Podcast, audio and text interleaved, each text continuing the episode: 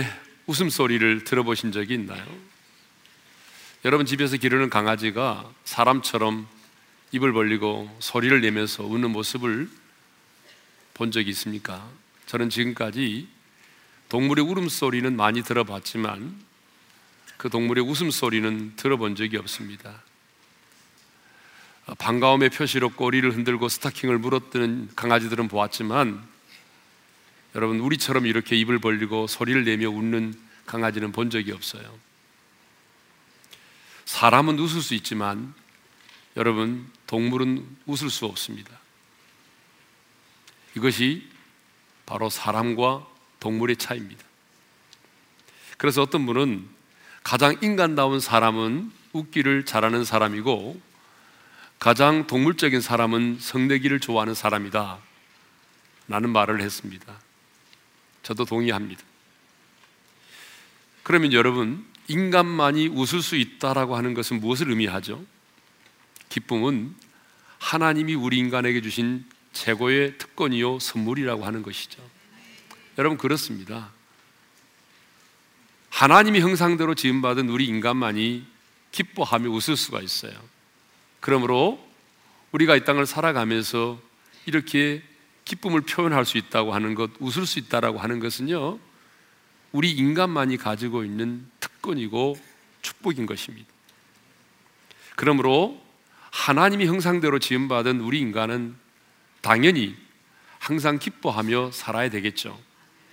그래서 우리는 지난 시간에 주 안에서 항상 기뻐하라, 내가 다시 말하노니 기뻐하라 이 말씀을 함께 나눴던 것입니다. 오늘은 하나님께서 우리에게 주신 기쁨을 빼앗아가는 것들이 어떤 것들인지를 나누려고 하는데요, 오늘과 다음 주일에 걸쳐서 무엇이 우리의 기쁨을 빼앗아가는지에 대해서 함께 생각해 보고자 합니다. 예수님은 요한복음 십육 장 이십이 절에서 제자들에게 너희 기쁨을 빼앗을 자가 없으리라고 말씀하셨습니다.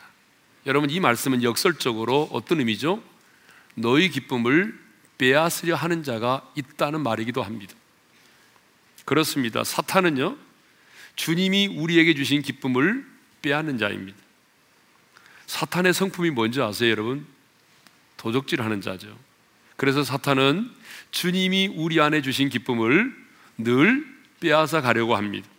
수단과 방법을 가리지 않고 주님이 우리 안에 주신 이 놀라운 기쁨을 늘 빼앗아 가려 하고 있습니다. 자, 그러면 무엇이 우리의 기쁨을 빼앗습니까? 여러분 사람입니다. 첫째로 사람이에요. 무엇이 우리의 기쁨을 빼앗는다고요? 사람이에요. 사도 바울은 사 절에서 주 안에서 항상 기뻐하라, 내가 다시 말하노니 기뻐하라 이 말씀은 명령이에요. 이, 명령, 이, 이 명령에 이어서 곧바로 하신 말씀이 뭐냐면 관용에 관한 말씀을 하셨다는 거예요. 관용. 여러분 오늘 본문을 다시 한번 읽도록 하겠습니다. 다 같이요. 너희 관용을 모든 사람에게 알게 하라, 주께서 가까우시니라. 여러분 이 관용이라고 하는 말은 아무에게나 쓰는 말이 아니죠. 사람에게만 쓸 수 있는 말이에요. 여러분 짐승에게 관용이라는 말 쓸 수 있습니까? 없어요. 그래서 오늘 본문에도 보게 되면 모든 사람에게 관용을 알게 하라 그랬어요. 사람에게 관용을 알게 하라. 관용이라는 표현은 사람에게만 쓸 수 있는 말이에요.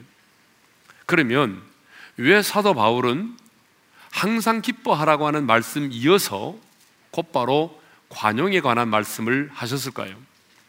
그 이유는 사람이 사람과의 관계가 항상 기뻐하는 일에 가장 큰 걸림돌이 되기 때문에 그렇습니다. 우리가 항상 기뻐해야 되는데 그 항상 기뻐하지 못하도록 가장 큰 걸림돌이 뭐냐면 바로 사람이라는 거예요. 사람. 여러분 인생을 살아오면서 무엇이 가장 힘들던가요? 무엇이 가장 나를 힘들게 하고, 무엇이 가장 나를 슬프게 하고, 무엇이 가장 내 마음을 아프게 하던가요? 환경입니까?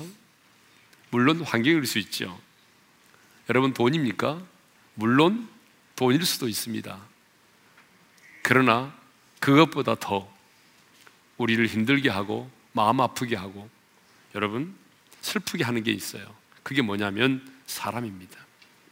인간관계의 갈등입니다. 여러분 이 사람과의 관계가 가장 힘이 들어요. 물론 우리는 사람을 통해서 기쁨을 얻기도 하고 위로를 얻기도 합니다. 하지만 사람 때문에 또한 눈물을 흘리기도 하고 사람 때문에 마음의 상처를 받기도 합니다. 우리는 사람을 통해서 힘을 얻고 또 사람을 통해서 우리는 용기를 얻기도 하지만 또 사람 때문에 좌절을 맛보고 경험하는 것이죠. 사도 바울의 경우도 마찬가지입니다. 사도 바울에게는 늘 동역자가 있었습니다. 어디를 가든지 간에 하나님이 붙여준 동역자가 있었습니다. 함께 수고하고 함께 기도해 주었던 동역자가 있었습니다. 여러분 이 인생의 동역자가 바울에게 얼마나 힘이 되고 용기가 되었겠습니까? 위로가 되었겠습니까? 자, 이 편지의 수신자인 빌립보 교회 성도들 역시 바울이 복음을 전하다가 감옥에 갇혔다는 소식을 듣고 난 이후에 그들이 어떻게 한지 아십니까? 곧바로 스스로 바울을 위해서 헌금을 했습니다. 그래서 에바브로 디도편에 감옥에 갇혀있는 바울에게 이 사랑의 헌금을 전달을 했어요. 오늘날로 말하면 영치금을 전달한 거죠. 네. 그리고 이 헌금을 전달하기 위해서 왔던 빌립보 교회의 에바브로 디도라고 하는 사람은 병에 걸려서 거의 죽음의 지경에 이르게 되었지만 자신의 몸을 돌보지 않고 혼신의 힘을 다하여 감옥 속에 있는 바울을 도왔습니다. 이 빌립보 교회의 성도들의 사랑의 헌금 그리고 자신의 몸을 돌보지 않고 혼신을 다하여 자신을 섬겨주었던 에바브로 디도의 헌신 얼마나 감옥 속에 있는 바울에게 위로가 되고 힘이 되었겠습니까? 하지만 바울에게는요 그렇게 힘이 되고 위로가 되는 사람만 있었던 게 아니라 지난주에도 말씀드렸던 것처럼 바울을 죽이기 전까지는 먹지도 않겠다라고 동맹을 맺은 사람이 무려 사십여 명이나 있었습니다. 그것만이 아니라 빌립보 교회 안에는 바울이 감옥에 갇히자 이때다 싶어서 이때다 싶어서 도리어 바울의 마음에 괴로움을 안겨주기 위하여 다툼으로 복음을 전하는 사람들이 있었다는 거예요. 영혼을 살리기 위해서 복음 전한 게 아니고요. 바울에게 바울의 마음에 괴로움을 더 안겨주기 위해서 다툼으로 복음을 전했던 사람들이 있습니다. 이것을 보게 되면 여러분 사람이요 우리에게 가장 큰 위로와 기쁨의 대상이 되기도 하지만 또한 가장 무섭고 두려운 대상이 될 수도 있다라고 하는 거죠. 자식이 부모에게 주는 기쁨, 손주가 할아버지 할머니에게 주는 이 기쁨, 여러분 이 기쁨을 우리가 어찌 돈으로 다 환산할 수가 있겠습니까? 그러나 아무리 사람과의 관계가 좋은 관계라 할지라도 어느 날 그 관계가 깨어지면 그 관계가 뒤틀려지게 되면은 여러분 기쁨의 대상이 아니라 두려움의 대상이 될 수도 있고 심지어는요 원수가 될 수도 있다는 거죠. 예전에 종이에 쓴 단어를 할아버지가 보고 할머니에게 설명하는 아주 오래된 방송 프로그램이 있었습니다. 할아버지가 종이에 쓴 그 천생연분이라고 하는 글자를 읽고 이렇게 말했어요. 여러분 다 보셨잖아요. 할멈하고 나하고의 관계는 할머니는 주저 없이 대답을 했습니다. 원수. 할아버지가 그것 말고 네 글자 그랬더니 할머니가 알겠다는 듯 고개를 끄덕이더니 평생 왼수 이렇게 대답을 했잖아요. 우리 그 방송을 들으면서 얼마나 웃었는지 몰라요. 여러분 할머니 입장에서는 할아버지하고의 관계가 어떤 관계라는 거죠? 왼수의 관계라는 거예요. 왼수하고 사는 거예요 지금. 여러분, 사람이 우리 안에 있는 기쁨을 빼앗아 갑니다. 인간 관계의 갈등이 주님이 우리 안에 주신 기쁨을 빼앗아 가는 거예요. 그것도 여러분, 멀리 있는 사람이 아닙니다. 오늘 나와 가장 가까이 있는 사람이에요. 오늘 나와 관계를 맺고 있는 가족 중에 한 사람이, 함께 이렇게 예배를 드리는 공동체의 한 사람이, 가장 가까이 지내던 친구 중에 한 사람, 직장의 동료 중에 한 사람이 나를 힘들게 하고 내 안에 있는 기쁨을 빼앗아 갑니다. 빌립보 교회도 마찬가지예요. 빌립보 사 장 이 절에 보게 되면 이런 말씀이 있죠. 읽겠습니다. 내가 요오디아를 권하고 순두개를 권하노니 주 안에서 같은 마음을 품으라. 자, 요오디아와 순두개는 빌립보 교회에 아주 헌신적으로 수고하던 여성 지도자였습니다. 이제 오늘 우리 교회로 말하면 한 사람은 여성교회 회장, 한 사람은 권사회 회장, 이쯤 되는 사람이었어요. 그런데 무슨 이유인지는 모르겠지만 여러분, 두 사람이 같은 마음을 품지 못하고 갈등을 빚기 시작을 했습니다. 그런데 여러분, 이 두 사람의 갈등이 두 사람의 마음속에 있는 기쁨을 송두리째 빼앗아 가버렸어요. 두 사람에게만 문제가 되는 것이 아니라 이 빌립보 교회 공동체 안에 많은 성도들에게 근심을 안겨주었습니다. 그렇습니다. 사탄은 끊임없이 성도들의 마음속에 있는 기쁨을 빼앗아 가기 위해서 이렇게 성도들끼리 이간질시키기도 하고 사소한 일로 인해서 마음을 상하게 만들기도 합니다. 서로를 미워합니다. 미워하게 만듭니다. 서로 오해하고 서로 관계가 멀어지게 만듭니다. 이것이 바로 기쁨을 빼앗아 가려고 하는 사탄의 전략이라는 것이죠. 그러므로 여러분, 우리는 이 세상을 살아가면서 깨어진 인간 관계들, 뒤틀린 인간의 관계들을 회복해야 되는 것입니다. 그러면 어떻게 하면 우리가 이 인간 관계의 갈등들을 극복하고 좋은 관계를 맺을 수 있을까요? 바울은 오늘 이 인간 관계의 갈등의 처방으로 관용을 우리에게 강조하고 있습니다. 그래서 관용을 오 절에서 말씀하고 있는 거죠. 우리 오 절을 다시 한번 읽겠습니다. 시작. 너희 관용을 모든 사람에게 알게 하라. 주께서 가까우십니다. 자, 사전을 보게 되면 관용이라고 하는 말이 이렇게 정의되어 있어요. 남의 잘못을 너그럽게 받아들이거나 용서하는 것. 그런데 하나님의 사람에게 있어서 관용이라고 하는 것은 이런 것입니다. 하나님의 사람에게 있어서 관용이란 무엇인가? 비본질적인 문제에 있어, 이게 중요합니다. 왜냐하면 본질이라고 하는 것은 변할 수가 없기 때문에 양보할 수가 없는 거예요. 내려놓을 수가 없는 거예요, 본질은. 그러니까 비본질적인 문제에 있어 내 권리를 내려놓고 부드러운 마음으로 상대를 용서하며 대하는 것, 이게 바로 하나님의 사람에게 있어서 관용이라는 것이죠. 여러분, 사람들이 있는 곳에는 갈등이 언제나 존재합니다. 사람들이 있는 곳에 갈등이 없는 걸 본 적이 있습니까? 없어요.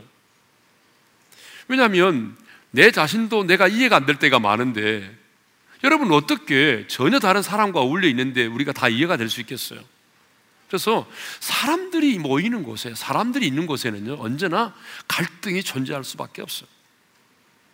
그런데 인간관계의 갈등을 들여다보게 되면 대부분 본질적인 문제가 아니에요. 우리 인간관계의 그 갈등들을 보게 되면 대부분 비본질적인 문제라는 거죠.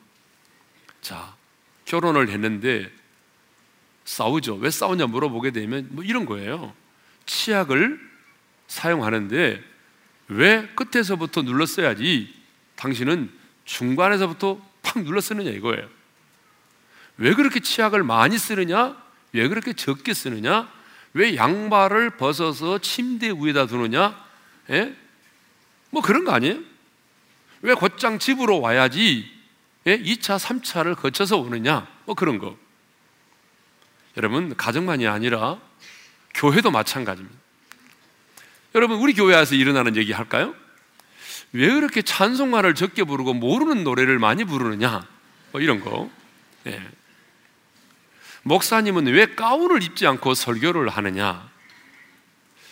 왜 조용히 기도하면 되는데 무슨 하나님 기가 먹어서 그렇게 크게 기도하느냐? 뭐 그런 얘기들이죠. 예. 갈등의 이유는 대부분 다 뭐죠? 비본질적인 거예요. 이 비본질적인 문제로 인해서 사람들은 늘 갈등하고 서로 원수가 되기도 하죠. 자, 그래서 여러분, 우리가 이 비본질적인 문제로 인하여 싸움이 일어나지 않도록 하기 위해서 우리가 해야 될 일이 뭐냐면 관용을 베풀어야 된다는 거예요. 아마 이 예화는 여러분들이 들어보셨을 겁니다. 네. 신혼살림을 시작한 제자가 노 교수님을 찾아갔습니다. 선생님은 평생 부부싸움을 한 적이 없다고 하셨는데 그 비결이 무엇인지 가르쳐 주십시오. 교수님이 말했습니다. 우리가 싸우지 않고 사는 건 신혼 초부터 남편의 할 일과 아내 할 일이 할 일의 업무 한계를 분명히 구분하고 피차 남의 일에 간섭하지 않도록 우리가 서로 다짐했기 때문이니. 아, 그렇다면 업무 분담을 하셨다는 말씀이신데 어떻게 업무 분담을 하셨습니까? 음, 그건 간단해. 큰 일은 내가 모두 결정하고 나머지 작은 일은 아내가 결정하지. 그렇다면 사모님께서 결정하시는 그 작은 일이란 무엇입니까? 뭐 간단해. 예를 들면 집을 아파트로 옮길 것인가 아니면 단독주택에 그대로 살 것인가, 얘들의 배우자는 누구로 결정할 것인가, 이민을 갈 것인가 말 것인가. 이것들은 자질구레한 일이기 때문에 그냥 아내 혼자 결정하도록 놔두. 그렇다면 교수님이 결정하시는 큰 일은 무엇이죠? 그건 예를 들면은 앞으로 달나라에 가서 사람이 살 수 있다면 우리 가족은 달나라에 가서 살 것인가 말 것인가. 뭐 삼 차 세계 전쟁이 일어난다면 우리 가족은 어떻게 대처를 해야 되는지. 예. 남북이 통일된다면 어떤 정당의 편을 들 것인지. 이런 것들은 큰 것이니까 내가 결정하지. 자, 비본질적인 문제로 인하여 부부싸움을 하지 않기 위한 방편이겠죠? 관용이라고 하는 것은 비본질적인 문제에 있어서 내 권리를 내려놓고 부드러운 마음으로 상대를 용서하며 대하는 것이에요. 그러니까 관용이라고 하는 것은요, 이 부드러운 마음, 용서하는 마음, 이해하는 마음을 말하는 거죠. 그런데 여러분, 관용이 쉽습니까? 어렵습니까? 어렵습니다. 어렵다는데 문제가 있어요. 아무리 비본질적인 문제라 할지라도 내 권리를 내려놓고 부드러운 마음으로 상대를 용서함에 대한다고 하는 거 쉽지 않습니다. 그것도 말이죠, 소수의 사람, 몇 사람에게만 그렇게 하라고 하면 할 수 있겠는데 오늘 말씀을 보게 되면 너희 관용을 모든 사람에게 알게 하라 그랬거든요. 그러니까 여러분, 모든 사람에게 관용을 알게 한다는 게 얼마나 어려워요. 뿐만 아니라 우리 안에는 타락한 재성을 가지고 있잖아요. 그런데 여러분, 이 타락한 재성을 가진 우리 안에는 이런 관용의 성품이 없어요. 여러분, 우리 안에 있는 이 타락한 재성이 뭐죠? 보복하는 거예요. 복수하는 거예요. 어떻게? 더 크게, 더 강하게 복수하는 거예요. 이게 우리 안에 있는 타락한 재성이란 말이에요. 그러므로 여러분, 사도 바울이 언급한 이 관용이라고 하는 것은 결코 우리의 성품과 수양을 통해서 얻어질 수 있는 게 아니라는 거예요. 내가 수양을 하게 되면 관용할 수 있는가? 우리 안에 그런 관용을 베풀 수 있는 성품이 있는가? 없습니다. 우리 안에 그렇게 사람들을 너그럽게 대하며 용서할 수 있는 관용의 마음이 없어요. 수양을 한다고 해도 여러분, 일시적인 현상에 불과할 뿐이에요. 그러니까 수양을 한다고 해서 여러분, 우리가 그렇게 관용을 베풀며 살 수 있는 사람이 아니라는 거죠. 그렇다면 우리는 어떻게 모든 사람에게 관용을 알게 할 수 있을까요? 여러분, 해답이 없으면 설교가 아니라고 그랬죠. 그렇잖아요. 질문만 던져놓고 끝나면 설교가 아니잖아요. 답이 있습니다. 오 절에 답이 있어요. 우리 오 절을 다시 한번 읽고 스스로 답을 한번 찾아보십시다. 오 절을 읽겠습니다. 시작. 너희 관용을 모든 사람에게 알게 하라. 주께서 가까우시니라. 제가 친절하게 색깔까지 다르게 표시를 했습니다. 뭐죠? 주께서 가까우시니라. 이게 답이에요. 주께서 가까우시기 때문에 너희 관용을 모든 사람에게 알게 하라는 거거든요. 그러면 주께서 가까우시니라고 하는 이 말씀은 뭐죠? 이 말씀은요, 우리가 죽어서 주님 앞에 서게 될 날이 가깝기 때문이라는 거예요. 다른 말로 말하면요, 이 땅에서 내 인생의 날이 그렇게 길지 않기 때문이라는 거예요. 여러분, 그렇습니다. 여러분, 뭐 천년 만년 살 것 같아요? 이왕에 만났으니 한 오백 년 살아봅시다. 그리고 오백 년 살 것 같아요? 그렇지 않아요. 저와 여러분은 언젠가는 죽게 되어 있습니다. 그리고 죽은 후에는요, 우리가 살아온 인생에 대해서 심판을 받게 되어 있습니다. 그래서 히브리서 기자는 히브리서 구 장 이십칠 절에 이렇게 말씀을 했습니다. 다 같이 읽습니다. 한 번 죽는 것은 사람에게 정해진 것이요, 그 후에는 심판이 있으리니. 여러분, 우리 예수님도 동일하게 말씀하십니다. 마태복음 십육 장 이십칠 절입니다. 다 같이요. 인자가 아버지의 영광으로 그 천사들과 함께 오리니 그때에 각 사람이 행한 대로 갚으리라. 무슨 말입니까? 우리 인간은 죽으면 끝나는 것이 아니라 주님 앞에 서야 하고, 그 주님 앞에서 우리가 살아온 인생에 대하여 심판을 받게 되어 있다는 것입니다. 그런데 그날, 내 인생의 끝자락에서 내가 주님을 만나게 되는 그날에 그 주님 앞에 부끄러움이 없는 자로 서기 위해서 너희 관용을 모든 사람에게 알게 하라는 것입니다. 여러분, 그러므로 이 관용도 주님과 연관되어 있습니다. 우리가 항상 기뻐하는 것도 여러분, 주 안에 있을 때에만 가능하다고 그랬잖아요. 내 느낌과 내 감정으로는 항상 기뻐할 수 없고, 내가 처해 있는 상황과 환경으로는 기뻐할 수 없지만, 이 모든 것을 뛰어넘어서 항상 기뻐할 수 있는 비결이 뭐냐면 주님 안에 있을 때예요. 주님과 내가 연합되어 있고 그 주님이 내게 능력을 주실 때에 우리는 그 주님이 주시는 능력으로 주 안에 있을 때에 항상 기뻐할 수 있다는 거죠. 그렇듯이 이 관용도 마찬가지입니다. 관용도 우리가 주님과 깊은 관련이 있다는 거예요. 주 안에 있는 자만이 항상 기뻐하는 삶을 살 수 있는 것처럼, 공의로우신 주님의 심판을 의식하는 자만이 관용을 베풀 수 있다는 거예요. 다시 오실 주님을 사모하는 자만이, 아니 종말론적인 신앙을 가진 자만이 관용을 모든 사람에게 베풀 수 있다는 것입니다. 그렇습니다, 여러분. 누가 용서를 할 수 있습니까? 교회를 다닌다고 용서하던가요? 착각하지 마세요. 신앙생활 오래 했다고 해서 그 사람이 용서하던가요? 절대로 그렇지 않습니다. 교회를 다닌다고 해서 그 사람 용서하는 게 아니에요. 누가 용서하는지 아세요? 하나님의 용서를 경험한 자만이 용서할 수 있습니다. 여러분, 누가 내 권리를 내려놓고 품을 수 없는 사랑까지 품을 수 있습니까? 나를 위하여 자기 아들을 아끼지 아니하고 내어주신 그 하나님의 사랑을 경험한 자만이 내가 주장할 수 있는 권리까지라도 내려놓고 품을 수 없는 사랑까지라도 품을 수 있는 것입니다. 그래서 예수님은 마태복음 십팔 장에서 용서할 줄 모르는 종의 비유를 우리에게 말씀해 주셨습니다. 자, 어떤 사람이 임금에게 일만 달란트 빚을 졌습니다. 그런데 때가 돼도 갚지 않으니까 임금이 불렀어요.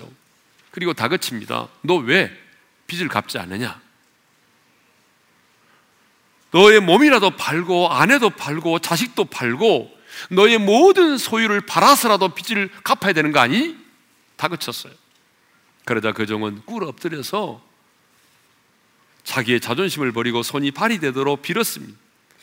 그러자 그 임금은 너무나 불쌍해서 불쌍히 여겨서 일만 달란트 빚진 자를 그 빚을 탕감해 주었습니다.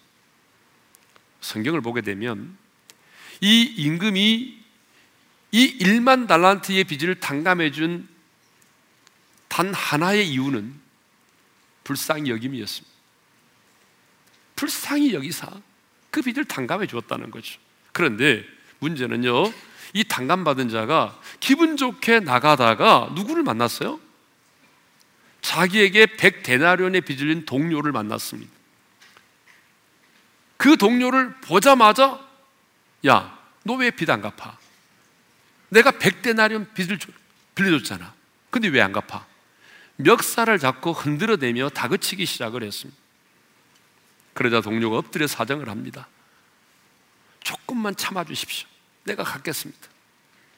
하지만 이 일만 달란트 탕감받은 자는 허락하지 아니하고 빚을 갚도록 옥에 가두어 버리고 말았습니다.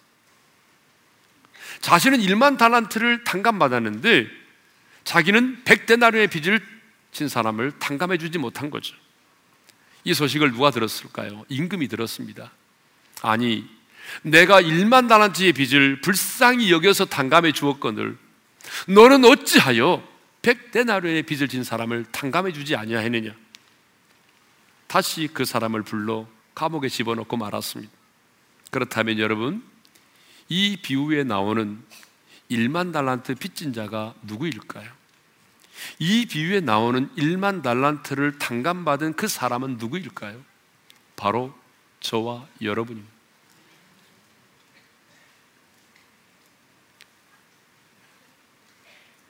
여러분, 우리는 일만 달란트라고 말하니까 그게 감이 오지를 않아요. 왜냐하면 우리나라는 웬만하면 조단이잖아요. 지금 뭐 사건 터졌다면 조단이니까 일만 달란트 하게 되면 별로 이렇게 피부에 와닿지 않아요.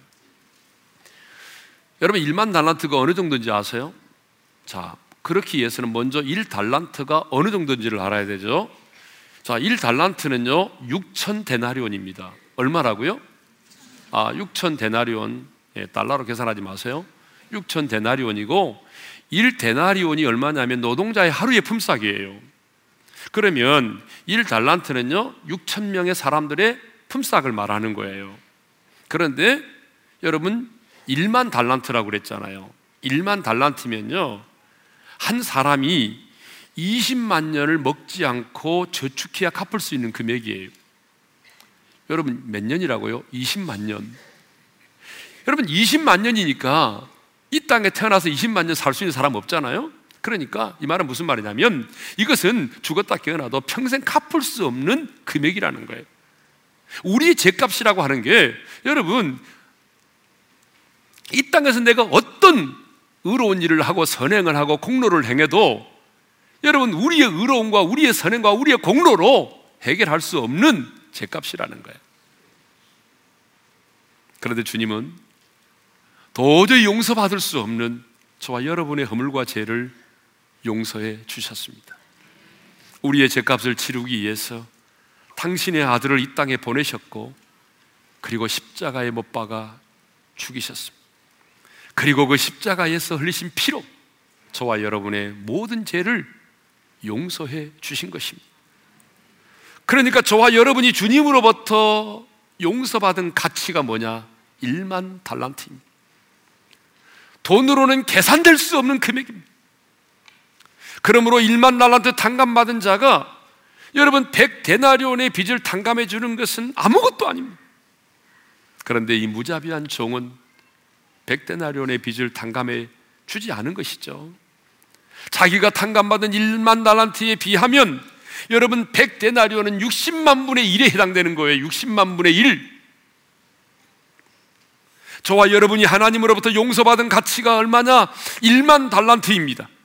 그러나 저와 여러분이 용서를 해줘야 될 그 가치는 얼마냐? 백 데나리온입니다. 여러분, 아무리 커도 백 데나리온에 불과한 거예요.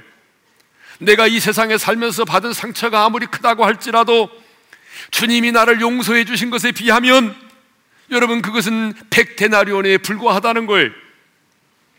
누군가 죽도록 나를 미워하고 나에게 상처를 입히고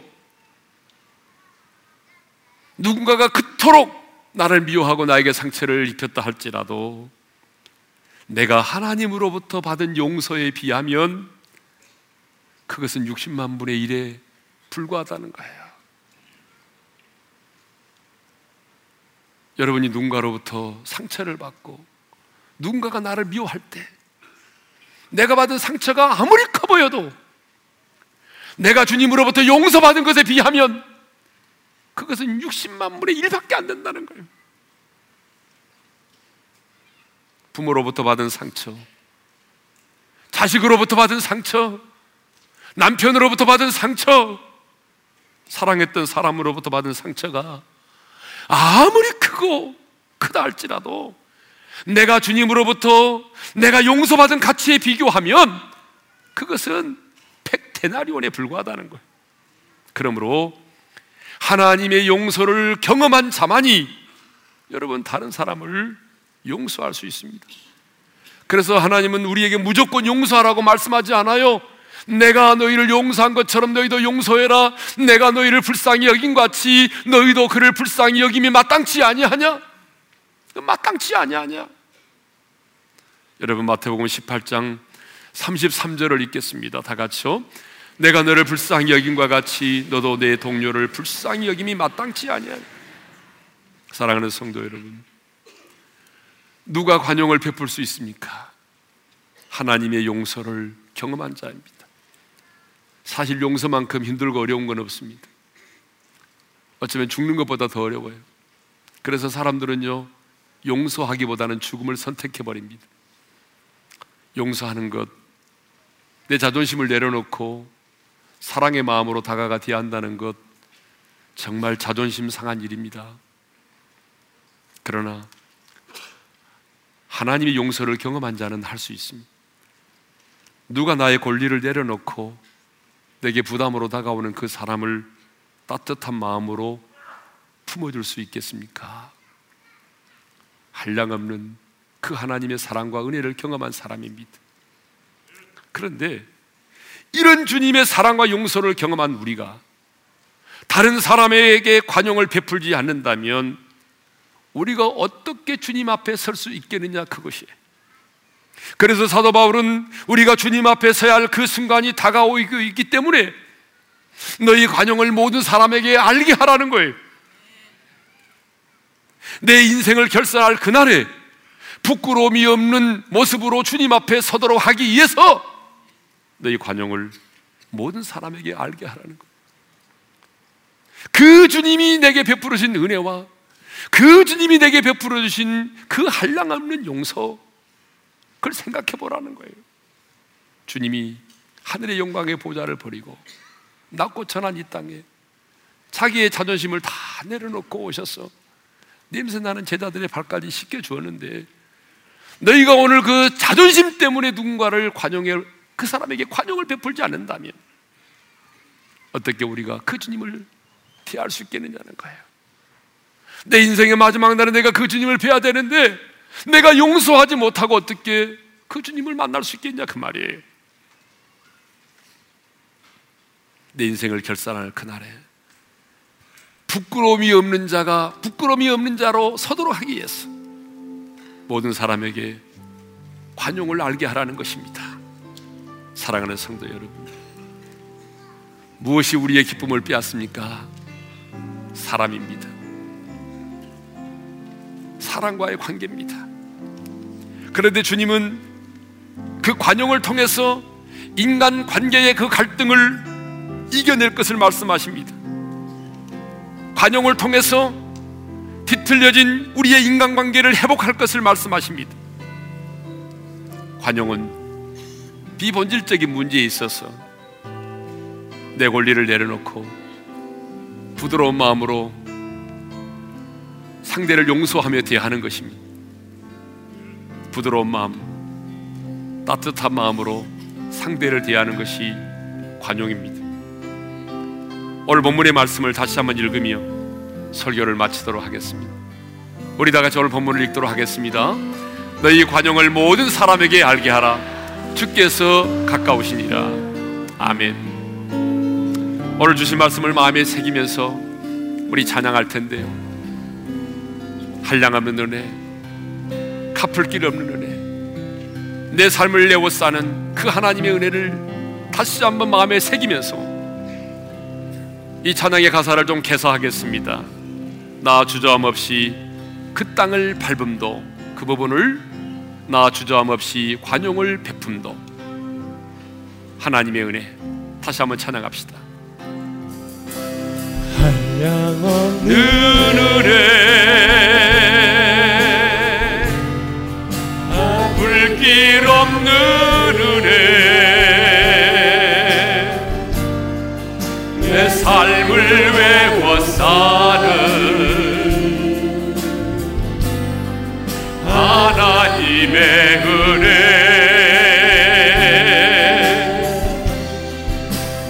주저함 없이 관용을 베푼도, 나를 붙드시는 나를 붙드시는 하나님의 은혜, 한량없는 은혜, 한량없는 은혜, 아플 길 없는 은혜, 내 삶을 외워 사는 하나님의 은혜, 하나님의 은혜. 나 주저함 없이, 나 주저함 없이 관용을 베품도, 관용을 베품도 나를 붙드시는 하나님의 은혜. 우리 한번 눈을 감고 주신 말씀 마음에 새기면서 기도하기를 원합니다. 인생을 살면서 무엇이 가장 힘드나요? 무엇이 여러분 가장 여러분을 슬프게 하고 무엇이 여러분의 마음에 상처를 주던가요? 사람이죠. 사람이. 때로는 그 사람이 나에게 기쁨이 되고 위로가 되지만, 관계가 뒤틀리면 그 사람이 내 마음의 아픔과 상처를 주고 두려움의 대상이 될 수도 있는 것입니다.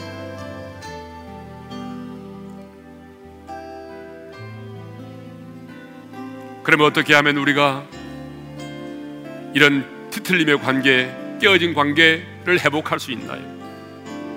관용을 베풀라는 거예요. 관용이 뭡니까? 비본질적인 문제에 있어서 내 권리를 내려놓고 내가 사랑하는 마음으로 대하는 거예요. 부드러운 마음으로 용서하며 대하는 거예요.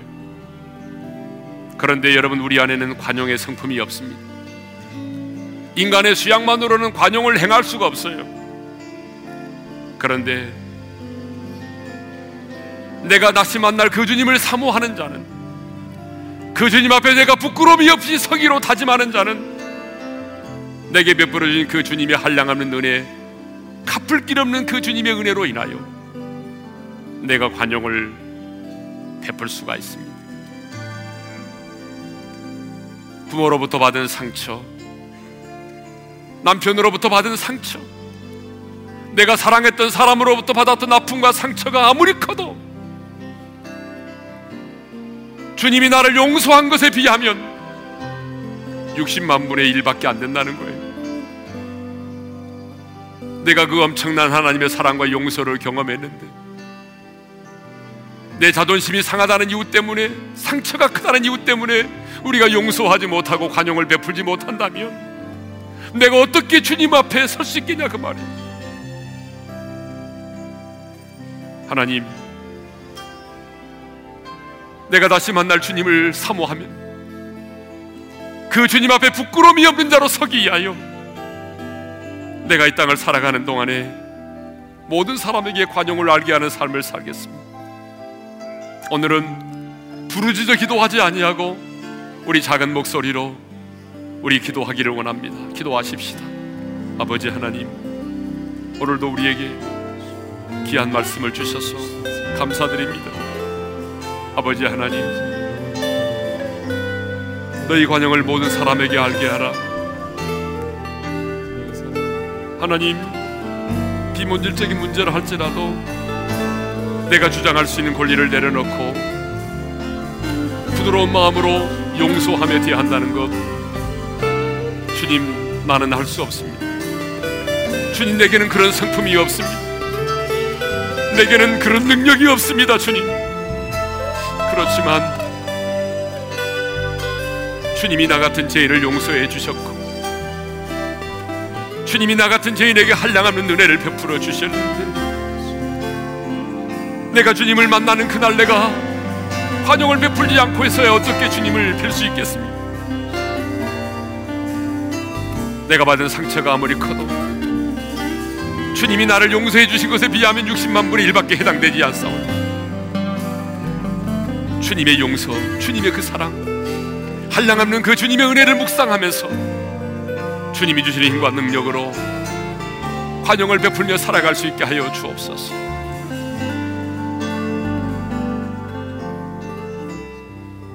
이제는 우리 주 예수 그리스도의 은혜와 하나님 아버지의 영원한 그 사랑하심과 성령님의 감동과 감화와 교통하심이 내가 다시 만날 그 주님을 사모하면서 그 주님 앞에 부끄러움이 없는 자로 서기 위하여 이 땅에 사는 동안 모든 사람에게 관용을 알게 하기를 원하는 지체들 위해 이제로부터 영원토록 함께 하시기를 축원하옵나이다. 아멘.